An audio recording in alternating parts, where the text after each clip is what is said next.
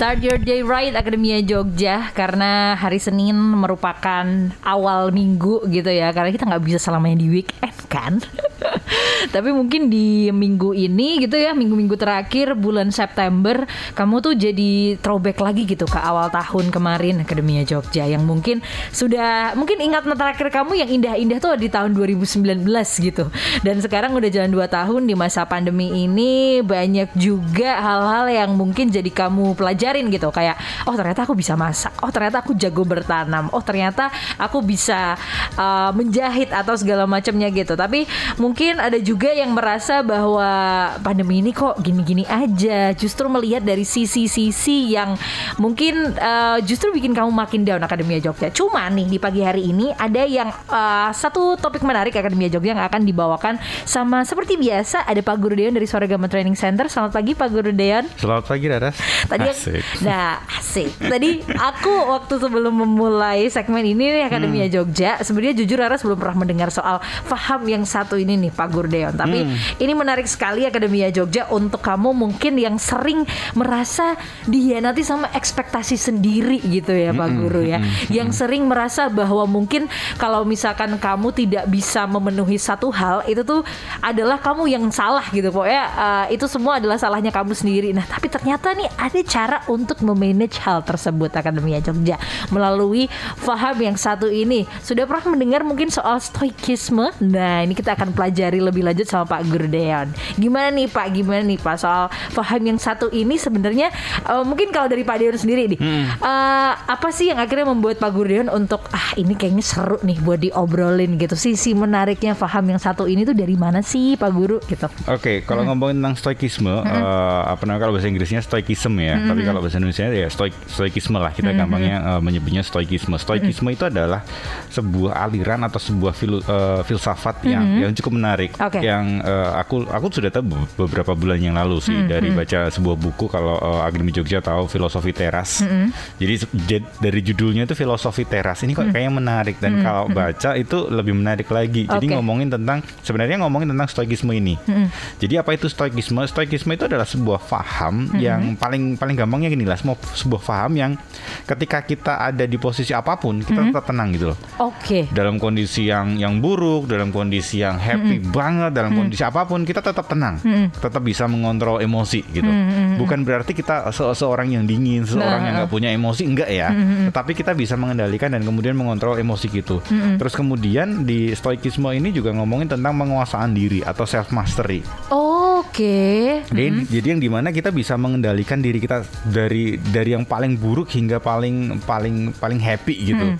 Jadi kan ada orang yang yang gampang banget stres, iya. gampang yeah. banget. Kita kemarin ngomongin tentang mengeluh ya. Betul. Gampang banget mengeluh hmm. segala macam. Nah, stoikisme itu ngomongin tentang kita bisa menghandle stres, kita bisa kemudian mengur sangat-sangat mengurangi yang namanya mengeluh hmm. dengan hmm. paham ini. Hmm. Hmm. Dan paham ini sebenarnya paham yang sudah sudah lama ya, hmm. sudah ditemukan oleh uh, apa namanya uh, seorang filosof yang luar biasa Venezia Zeno dari uh, Citium hmm. dari Athena hmm. 300 sebelum Masehi. Wow, udah lama juga ya ternyata. Ya, udah lama juga. Hmm. Cuman uh, baru dikembangkan uh, di dunia modern itu sekitar 1970. Oke. Okay. Karena hmm. itu waktu itu uh, ada ada apa namanya psikolog-psikolog yang kemudian mencoba melakukan terapi perilaku kognitif atau hmm. uh, kognitif behavior terapi. Jadi hmm. kalau teman-teman psikolog mungkin tahu lah ya gimana menterapi apa ya uh, kepribadian orang atau perilaku orang hmm. itu salah satunya dengan paham stoikisme ini. Hmm, hmm, hmm, nah, yang menarik lagi di di uh, faham ini adalah ngomongin tentang uh, apa namanya pengendalian diri.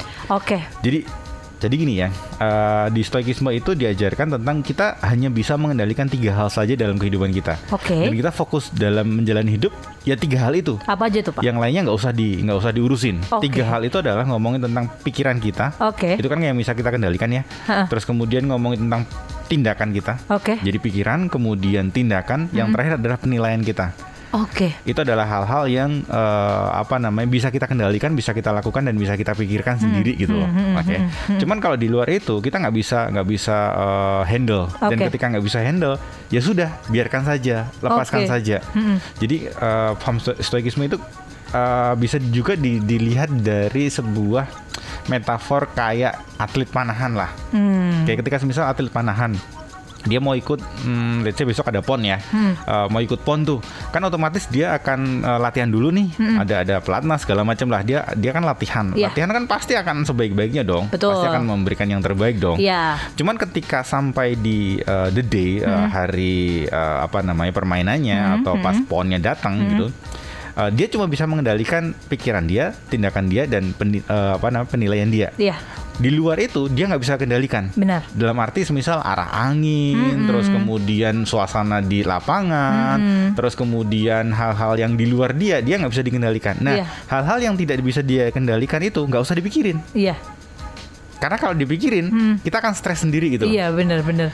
Jadi eh, yang bisa kita lakukan di stoikisme ini adalah fokus di apa yang kita bisa lakukan dan apa yang bisa kita kita kendalikan. Oke, bener-bener bener-bener bener. Jadi yang Raras tangkap ini memang bener-bener tentang ya self mastery itu tadi ya Pak Deon ya karena eh, ada benernya juga Akademia Jogja sering nggak sih kayak dengar istilah-istilah eh, kayak do the best let God do the rest gitu. Karena Iya. mungkin yang bisa kita lakukan adalah memberikan yang terbaik ya itu dari diri kita sendiri. Kalau yang dari luarnya itu ya memang ayah faktor X lainnya gitu. Dan ya udah let it go aja. Kadang-kadang pemikiran-pemikiran kita akan si faktor X inilah yang membuat kita tuh jadi mumet sendiri gitu ya Pak Gurdian ya. Oke. Nah eh, habis ini mungkin kita akan ngobrol-ngobrol lebih lanjut Akademia Jogja tentang paham stoikisme ini. Mungkin kamu juga sudah pernah dengar atau bahkan beberapa dari Akademia Jogja pun sudah menerapkan ya Atau sudah menjadi stoik. oh, oke Jadi anak orang-orang yang disebutnya menjalankan eh, apa namanya stoikisme itu disebut dengan stoik. Oke, nah mungkin beberapa dari kamu mungkin eh, sudah mempraktikkan dan menjadi stoik ini sharing-sharing dong sama kita ya. Ke 0811 250 1017 kita bakal balik lagi setelah yang satu ini Akademia Jogja. Suara Gama. Lagu yang ada di posisi ke-13 Persada 20 Akademia Jogja Yura Yunita Mulai Langkahmu. Dan aku setuju banget Seperti kata pepatah juga ya A journey of a thousand miles begins with a single step. Jadi ayo mulai satu langkah hari ini Untuk memulai perjalanan kamu yang lebih jauh lagi Akademia Jogja. Salah satunya mungkin buat kamu yang ingin memulai untuk uh, self-improve gitu Akademia Jogja. Pengen ada improvement dalam diri kita gitu ya Pak Guru Deon ya. Yes. Salah satunya seperti yang tadi sudah kita pelajari sedikit banget tentang stoikisme ini Akademia Jogja atau uh, mungkin ini adalah gimana sih caranya kita untuk lebih mengendalikan diri dan juga tadi seperti kata Pak Gurdion ya lebih tenang gitu dalam keadaan apa pun gitu. Yes. Mungkin kamu ngerasa kayak wah impossible banget nih kayaknya ada orang kayak gitu tapi ternyata sudah ada ya. Kalau Pak Gurdion mungkin sudah mencoba menerapkan atau belum nih Pak? Oh sudah sangat. Oke, dan Jadi contoh contoh kasus gini ya. Contoh kasus kalau di di awal tadi kan kita ngomongin tentang fokus apa yang kita bisa Oke. bisa lakukan gitu Kendalikan ya. ya. Kendalikan gitu ya. Tiga hal tadi. Nah hal-hal di luar itu ya sudah eh, biarkan alam semesta kalau di dalam stoikisme mengatakan alam semesta yang kemudian mengendalikan. betul. Contoh semisal eh, ketika ada orang yang nggak suka sama kita, oke, kan kadang kita pengen kemudian menjelaskan, klarifikasi, pengen kemudian isin- intinya adalah merubah supaya orang itu akhirnya suka sama kita, Iya, iya, atau iya. minimal eh, apa pikirannya berubah lah tentang kita. Nah. Kalau semisal dia sudah nggak suka sama kita, terus kemudian kita coba eh, a- sampai set men- menjelaskan semuanya, itu akan kemudian itu adalah sesuatu yang tidak bisa kita kendalikan, betul nggak? Betul. ketika semisal Raras nggak suka sama aku, aku nggak bisa kemudian mengendalikan pikiran Raras supaya suka sama aku gitu loh. Benar. Nah, terus kemudian aku berusaha untuk supaya Raras suka sama aku. Nah, itu adalah pekerjaan yang meng- menghabiskan energi. Iya, Apakah nantinya bisa Raras uh, akhirnya suka sama aku? Ya mungkin bisa, Hmm. tapi itu berat dan susah sekali. Nah, stoikisme itu uh, apa namanya ngajarin bahwa daripada kamu nunjukin uh, apa namanya membuat dia berubah pikiran, so lebih baik lakukan dengan apa yang kamu bisa bisa bisa bisa kendalikan. Hmm. Contoh tunjukkan dengan uh, dengan uh, memang kamu orang baik. Tunjukkan uh, dengan uh, pikiranmu, dengan perbuatanmu bahwa kamu bukan seperti yang dia pikirkan. Jadi ngomongin seperti itu karena kalau kita hanya fokus ke apa yang tidak bisa kita rubah yang terjadi kita akan capek dan frustasi dan akhirnya stres sendiri Betul. Gitu. Terus kalau ngomongin bahkan bahkan ngomongin tentang kesehatan, kesehatan itu kan sesuatu yang di luar kita ya. Betul. Ada orang, loh berarti kalau kita apa namanya eh, hidup nggak usah olahraga dong, nggak usah makanan makan sehat dong. Hah. Kan kesehatan bukan di apa namanya bukan dikendalikan eh, bukan kendalikan kita. Nah stoikisme itu ngomongin tentang apa yang kita bisa fokuskan untuk kemudian yang kita tidak bisa kendalikan itu bisa kemudian tetap baik sama kita gitu. Iya iya iya. Jadi iya. apakah harus uh, olahraga, eh, makan yang baik segala Hmm, macam? Iya, supaya apa? Supaya badan kita tetap sehat. Iya. Tetapi balik lagi. Nah, hal, hal yang lainnya adalah ngomongin tentang lower ekspektasi. Stoikisme itu bahkan bahkan yang menarik gini, uh, akhirnya Jogja di, di paham ini diajarkan sama uh, diajarkan pada kita bahwa kalau kita semisal mau mulai hari, kan biasanya kalau kita mulai hari pagi gitu ya, selalu pikiranlah positif. Hari ini berjalan lancar. Iya. Hari ini selalu optimis. Hari ini oh, baik-baik saja segala macam. Afirmasi ya. Afirmasi Ah, ah, betul. ah, ah. Tapi di di paham stoikisme ini kebalik loh. Oke. Jadi justru uh, ada yang namanya uh, premeditation di dalam uh, stoikisme. Premeditation itu apa? Premeditation itu singkatnya adalah uh, apa ya? Berpikir sesuatu yang the worst scenario yang terjadi uh, sebelum kita melakukan hari itu. Oke. Jadi pagi hari bukannya kita ngomong hari ini akan bagus kok, hari ini akan baik. Enggak, justru nanti kalau aku semisal ke kantor terus aku kecelakaan, terus kemudian eh, itu terjadi, apa yang bisa aku lakukan ya? Iya, iya. Ini beda sama negative thinking ya, Akademi Beda dengan negative thinking. Karena ini lebih ke worst case scenario untuk lebih prepare aja Iya gitu betul kan. betul. Nah bedanya dengan negative thinking di situ ada prepare-nya, ada kemudian sesuatu yang kalau itu terjadi apa yang bisa kita lakukan? Iya. Jadi contoh lagi, semisal uh, kalau ngomongin tentang public speaking, uh, ngomongin tentang presentasi ya. Oke besok presentasi, kan biasanya ngomong, wah besok pasti akan lancar, pasti akan baik. Nah, stoikisme mengajari. Coba sisi sebaliknya, the worst case-nya apa nih? The worst case-nya adalah besok akan di, di uh, apa namanya ditanyain dengan sesuatu yang pertanyaan yang susah, besok akan ngeblank, besok akan grogi, besok akan susah segala macam. Nah, cuman tidak berhenti di situ. So, supaya tidak ngeblank apa? Supaya uh, pertanyaan susah bisa dijawab apa? Jadi kita kayak mempersiapkan the worst scenario. Dan ketika semisal itu terjadi, ya memang kita sudah bayangkan itu gitu loh. Iya. Dan kita akan lebih siap. Kalau kita nggak membayangkan itu dan kemudian itu terjadi, akan lebih lebih nggak nggak nggak siap dan kemudian akan membuat kita jadi stres kan. Iya, betul. Jadi betul. ngomongin lower expectation itu ngomongin tentang kita bisa memanage ekspektasi kita supaya ketika itu terjadi kebahagiaan kita itu nggak terganggu. Hmm. Contoh semisal aku pengen eh, mobil gitu ya. Hmm, Aku pengen dalam dua tahun lagi aku punya mobil. Oh, bayangin mobil segala macam, bayangin mobil. Oh, Hmm. kan ada ada hukum law of attraction ya. Di mana kalau kita semakin membayangkan alam semesta itu akan kemudian memberikan. Hmm, Oke lah, dua tahun lagi aku eh, pengen punya mobil dan selama berjalan dua tahun itu aku membayangkan mobil Hmm. lah, terus kemudian eh, mendoakan segala macam dan akhirnya dua tahun kemudian mobil itu datang. Hmm. Akhirnya dapat dapat tuh.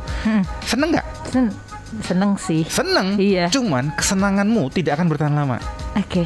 Betul nggak? Semisal di- kita kita pengen punya HP nih, pengen punya HP baru. Kalau udah dapat ya udah. gitu nabung, kan. nabung, Ha. nabung, dapat HP itu seneng sih, tapi bertahan berapa lama sih? Paling seminggu, dua minggu, sebulan paling.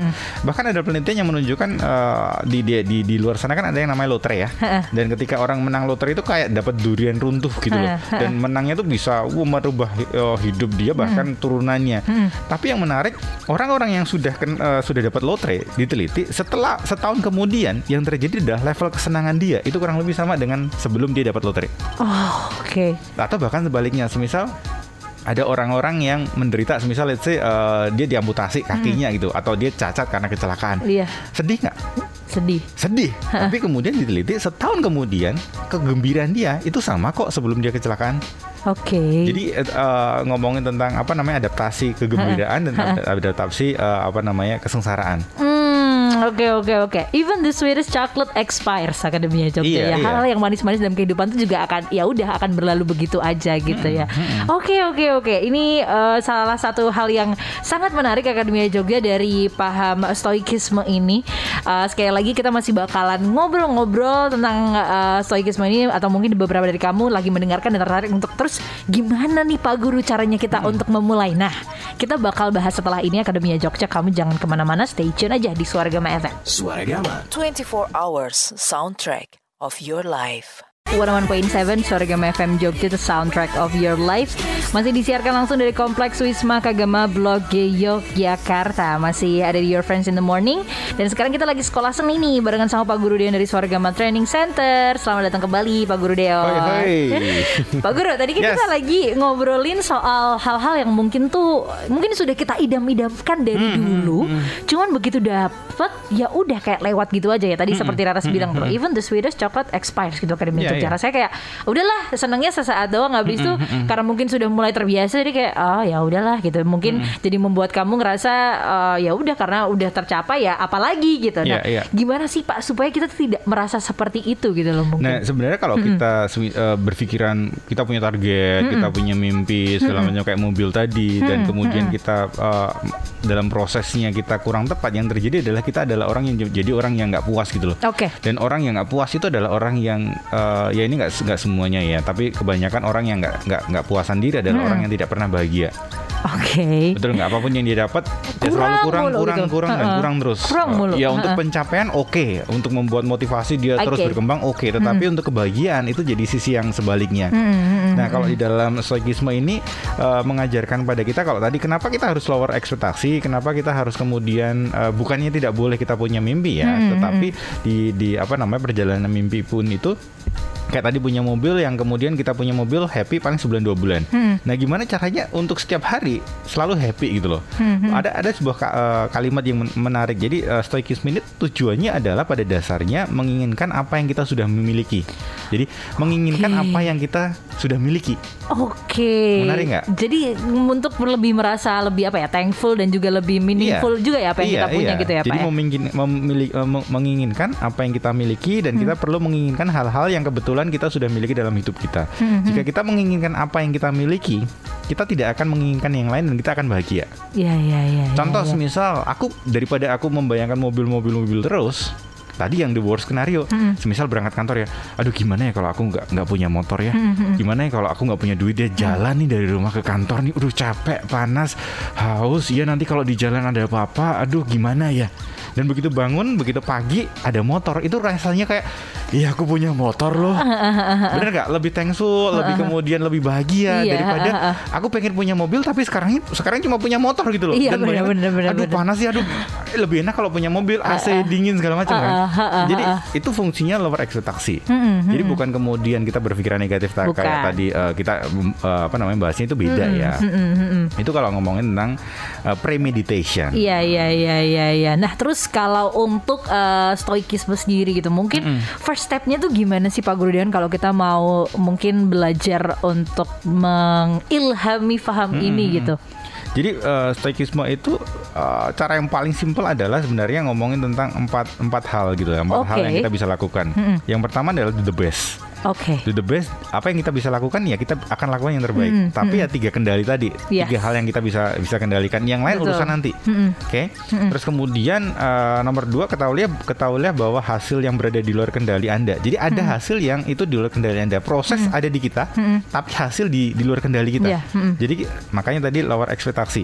Terus kemudian yang nomor tiga adalah terima apa pun yang terjadi pada akhirnya atau terima apa pun hasilnya. Oke. Dan ketika kita sudah menerima hasilnya apa pun, ya teruslah bertindak dengan kebi kalau di stoikisme dikatakan kebijaksanaan itu ada sesuatu yang tertinggi gitu loh. Oke. Jadi contoh semisal uh, kita pengen naik jabatan, kita pengen naik gaji, kita di- pengen dipromosikan, oke? Apa yang bisa kita lakukan? Kerja keras, kerja baik, segala macam, segala sesuatu kita kerjakan dengan maksimal, segala macam. Cuman itu doang yang bisa kita lakukan gitu loh. Untuk kemudian akhirnya si bos mem- memutuskan untuk kita naik gaji, kita naik promosi segala macam, itu sudah di luar kendali kita. Iya betul. Nah, kalau kita kemudian berekspektasi sesuatu yang wah pasti aku dengan dengan kerja keras seperti ini hasil yang baik pasti akan naik. Kalau itu kan ekspektasi tinggi dan ketika ekspektasi itu tidak terpenuhi ternyata si bos tidak kemudian menaikkan gaji kita, tidak menaikkan uh, jabatan kita, yang terjadi apa? Pasti akan stres. Yes, Pasti kecewa akan juga. stres, kecewa, marah segala macam. Nah, stoikisme sudah sudah apa namanya sudah me- me- meminimalisir itu. Dengan cara apa? Yaitu yang di luar kendali kita ya sudah lupakan saja. Oke, Uh, apa pun hasilnya terima saja. Yang penting kita kemudian melakukan lagi terus serah bertindak Iya. dengan keba- uh, kebijaksanaan tadi. Jadi ketika Benar. tidak ada kenaikan promosi gitu ya. Ya sudah, nggak usah stres-stres amat. Sedih, ya sedih, oke. Benar. Tapi nggak usah jatuh terlalu dalam dalam kesedihan kita. Yang penting apa? Lakukan lagi. Ingat tiga kontrol tiga kontrol kita dan kemudian ketika misal tiga kontrol kan ada salah satunya ngomongin tentang uh, apa namanya perilaku ya. Betul. Ya ya sudah kamu mau resign, kamu mau terusin pekerjaan di situ, Ha-ha. ya itu kembali ke urusanmu gitu Betul, loh. betul. Gitu. Pakemnya di tiga itu tadi Akademia Jogja karena ya bener sih ketika kita merasa dalam tanda kutip terbunuh sama ekspektasi sendiri gitu ya Pak Guru ya. Jatuhnya adalah ketika nanti kita udah udah merasa dikecewakan nih, ketika Iya. jadi kita nggak jadi do do the best lagi gitu. Iya, iya, Pasti iya, nanti betul. Motivasinya bakal turun dan ya udah nanti malah jadi makin berantakan juga Karena kan. tadi fokusnya adalah hasilnya. Begitu hasilnya mengecewakan, ya kita nggak akan kemudian do the best lagi. Yes. Jadi fokusnya adalah di proses. Benar, itu tadi. Lanjut Pak. Lalu yang berikutnya adalah ngomongin tentang persepsi. Karena di di stoikisme itu adalah persepsi adalah kunci. Maksudnya apa? Maksudnya eh, kita melihat se- sebuah kejadian dari sudut pandang yang berbeda. Contoh ya, hujan gitu loh. Pagi Yes. kita hujan. Eh, mungkin ada orang yang kesel karena aduh kok hujan sih? Aku hari ini mau mau liburan nih, mau ke pantai nih. Oke. Atau ada ada petani yang akhirnya hujan alhamdulillah puji Iya. Tuhan akhirnya hujan eh, tanamanku bisa eh, ter- terairi dengan Iya. baik gitu loh. Atau eh, apa namanya? Ada orang juga yang aduh kok hujan sih cucianku di rumah belum belum belum kering tuh segala macam. Sama-sama hujan, kejadiannya sama. Tetapi setiap orang yang memak- mem- memaknainya berbeda-beda. Iya. Nah, stoikisme ngajari tentang bagaimana kita memaknai dengan cara yang lebih baik. Jadi Oke. apa pun yang terjadi, kayak tadi kita semisal eh, bahkan bahkan di di stoikisme itu dikatakan ngomongin tentang eh, segala sesuatu tuh tidak ada yang tidak ada yang abadi. Iya. Segala sesuatu tuh titipan. Kita tahu ya. Iya, iya. Jadi ngomongin tentang keluarga, ngomongin tentang harta benda itu adalah titipan yang bisa sewaktu-waktu itu bisa hilang, bisa diambil oleh yang kuasa gitu loh. Dan ketika kita kemudian let's say ngomongin eh, tentang keluarga gitu loh. Ketika kita tidak pernah membayangkan keluarga kita dipanggil semisal, oke. Ketika kita tidak pernah membayangkan keluarga kita dipanggil, itu kan kayak jangan sampai kita mikirkan keluarga kita meninggal kan gitu kan. Justru di sini enggak. Pikirkan saja. Pikirkan bahwa segala sesuatu itu nggak ada yang abadi. Contoh yang keluargamu bisa saja sewaktu-waktu diambil oleh oleh yang kuasa. Kenapa seperti itu? Karena ketika eh, itu terjadi gitu ya, kamu akan lebih bisa mengendalikan emosimu. Betul. Jadi ya sedih pasti, kecewa iya pasti. Cuman nggak kemudian berlarut-larut. Terus kemudian ada orang berarti dingin dong orangnya oh, apa namanya emotionless dong. Kok, kok bisa membayangkan hal yang buruk pada keluarganya? Justru enggak. Justru orang-orang ini adalah orang-orang yang ketika semisal membayangkan oh keluargaku, istriku, anak anakku tuh tidak selamanya dekat denganku. Jadi dia bisa memaknai setiap waktu yang kemudian dipercayakan oleh Tuhan itu dengan lebih baik. Karena dia tahu nggak selamanya dia di situ gitu loh. Nangkap nggak? Paham, paham, paham, Jadi paham. eh, kalau kita tidak pernah membayangkan nantinya akan hilang, ya kita akan biasa-biasa aja dengan Hmm. Betul. dengan dengan keadaan ini. Ha, ha, ha, Tapi ha. kalau kita tahu nanti someday Hmm. nggak tahu itu kapan, itu akan hilang, akan diambil dan ketika diambil ya sudah hilang. Hmm. Kita pasti akan memaknai setiap kehidupan kita gitu loh, setiap hubungan yang terjadi. Setuju, setuju. Gitu. Iya iya iya iya. Oke oke oke. Jadi tentang eh, hal yang itu juga nih Akademia Jogja untuk gimana sih caranya lebih memaknai dan juga eh, tadi kaitannya juga dengan persepsi-persepsi juga ya Pak Guru Deon ya. Terus mungkin ada lagi nggak tentang eh, tambahan dari Pak Guru Deon atau mungkin Ada lagi ngomongin tentang yang terakhir ya. Ini a- ada ada sebuah istilah eh, yang dikatakan amor fati. Wah. Amor fati ini bahasa bahasa sana ya. Amor Yes. fati itu ngomongin apa? Ngomongin tentang mencintai takdir kita. Oke. Kadang kita sekarang ya ketika ada di posisi sekarang ini, Hmm. kadang kita merasa kecewa atau ada merasa kenapa sih aku dulu ambil kerja di sini? Iya. Kenapa sih aku dulu ambil kuliah ini? Mm-mm. Ada aja Kenapa- kurangnya gitu ya Pak ya. Ada aja kurangnya. Kecewa dengan apa yang kita sudah pernah lakukan gitu loh. Ini bukan bukan hanya sekedar ngomongin bersyukur ya. Yes, bersyukur di dalamnya tet- tetapi me- mencintai takdir itu adalah menerima segala situasi yang terjadi pada diri kita sampai sekarang ini. Jadi benar-benar mencinta eh, apa namanya menerima. Karena kalau kita nggak menerima dan kita kecewa itu eh, metafornya kayak eh, ada anjing yang kemudian diikat di sebuah gerobak yang jalan. Talinya panjang sih. Cuman ada dua dua hal yang bisa dilakukan si anjing itu, betul nggak? Yang pertama adalah meronta-ronta dan kemudian melawan gerobak yang berjalan itu. Yang terjadi apa? Ya energi kita akan habis Betul. untuk kemudian kecewa, meronta-ronta, nggak terima, melawan takdir yang berjalan. Heeh. Atau yang kedua, kita bisa bermain dengan gerobak itu sambil berjalan kita bisa bermain menikmati lingkungan sekitar gerobak itu. Kan talinya tadi cukup panjang tuh. Nah, yang mana nih yang kita ambil? Apakah kita mencintai takdir kita, mencintai apa yang sudah digariskan? Kalau eh, apa namanya agama kan kita ada ada ada garisnya segala macam ya. Nah, apakah kita mencintai itu atau kemudian kita malah justru kecewa dengan apa yang kita sudah lakukan sampai sekarang ini. Oke, ya ya ya ya. Paham yang keren banget menurut Laras Akademia Jogja dan uh, mungkin beberapa dari kamu malah jadi makin penasaran nih soal uh, stoikisme dan mungkin udah mulai googling-googling juga Iya, nih tentang iya, hal betul. ini. Boleh banget nih Akademia Jogja uh, kamu mau cari-cari aja sumber yang sekiranya memang kredibel gitu untuk Hmm. mempelajari paham ini dan tadi Pak Gurdian udah sedikit sharing juga tentang pengalamannya setelah uh, memulai menerapkan paham ini Akademia Jogja jadi lebih bisa mengendalikan diri juga Iya, ya lebih Pak. adem. Contoh kasus ini terakhir ya, contoh Ah, ah, ah. kasus ya. Biasanya kalau aku naik mobil, naik motor, ketika ada yang motong dengan dengan perilaku yang jelek gitu ya. Semisal tiba-tiba langsung motong tanpa renteng atau apa, eh, ya dipotong biasa. Tapi kalau dipotong dengan cara yang tidak oke, biasanya emosinya kan huh. Benar, klakson tuh Iya betul. gitu. Nah, cuman ketika sudah belajar eh, stoikisme itu kita bisa Ya itu bukan sesuatu yang kita bisa kendalikan. Betul. Yang kita bisa kendalikan adalah tindakan kita. Ya sudahlah klakson sekali dua kali. Ya udah kalau dia masih kayak gitu, ya sudah gitu Iya, loh. iya, iya. Jadi lebih lebih tenang, Ha-ha. lebih adem, Betul. lebih happy lah dengan hidup. Yes, Gitu sih. oke. Terima kasih Pak Gurudian pagi hari Yes. ini sharing-sharingnya pastinya bermanfaat dan kita ketemu lagi minggu depan ya Pak. Oke. Dengan topik yang tidak kalah menarik. Kalau gitu habis ini masih lanjut sama Kaniraras Akademia Jogja cuma di Your Friends in the Morning. Now it's time to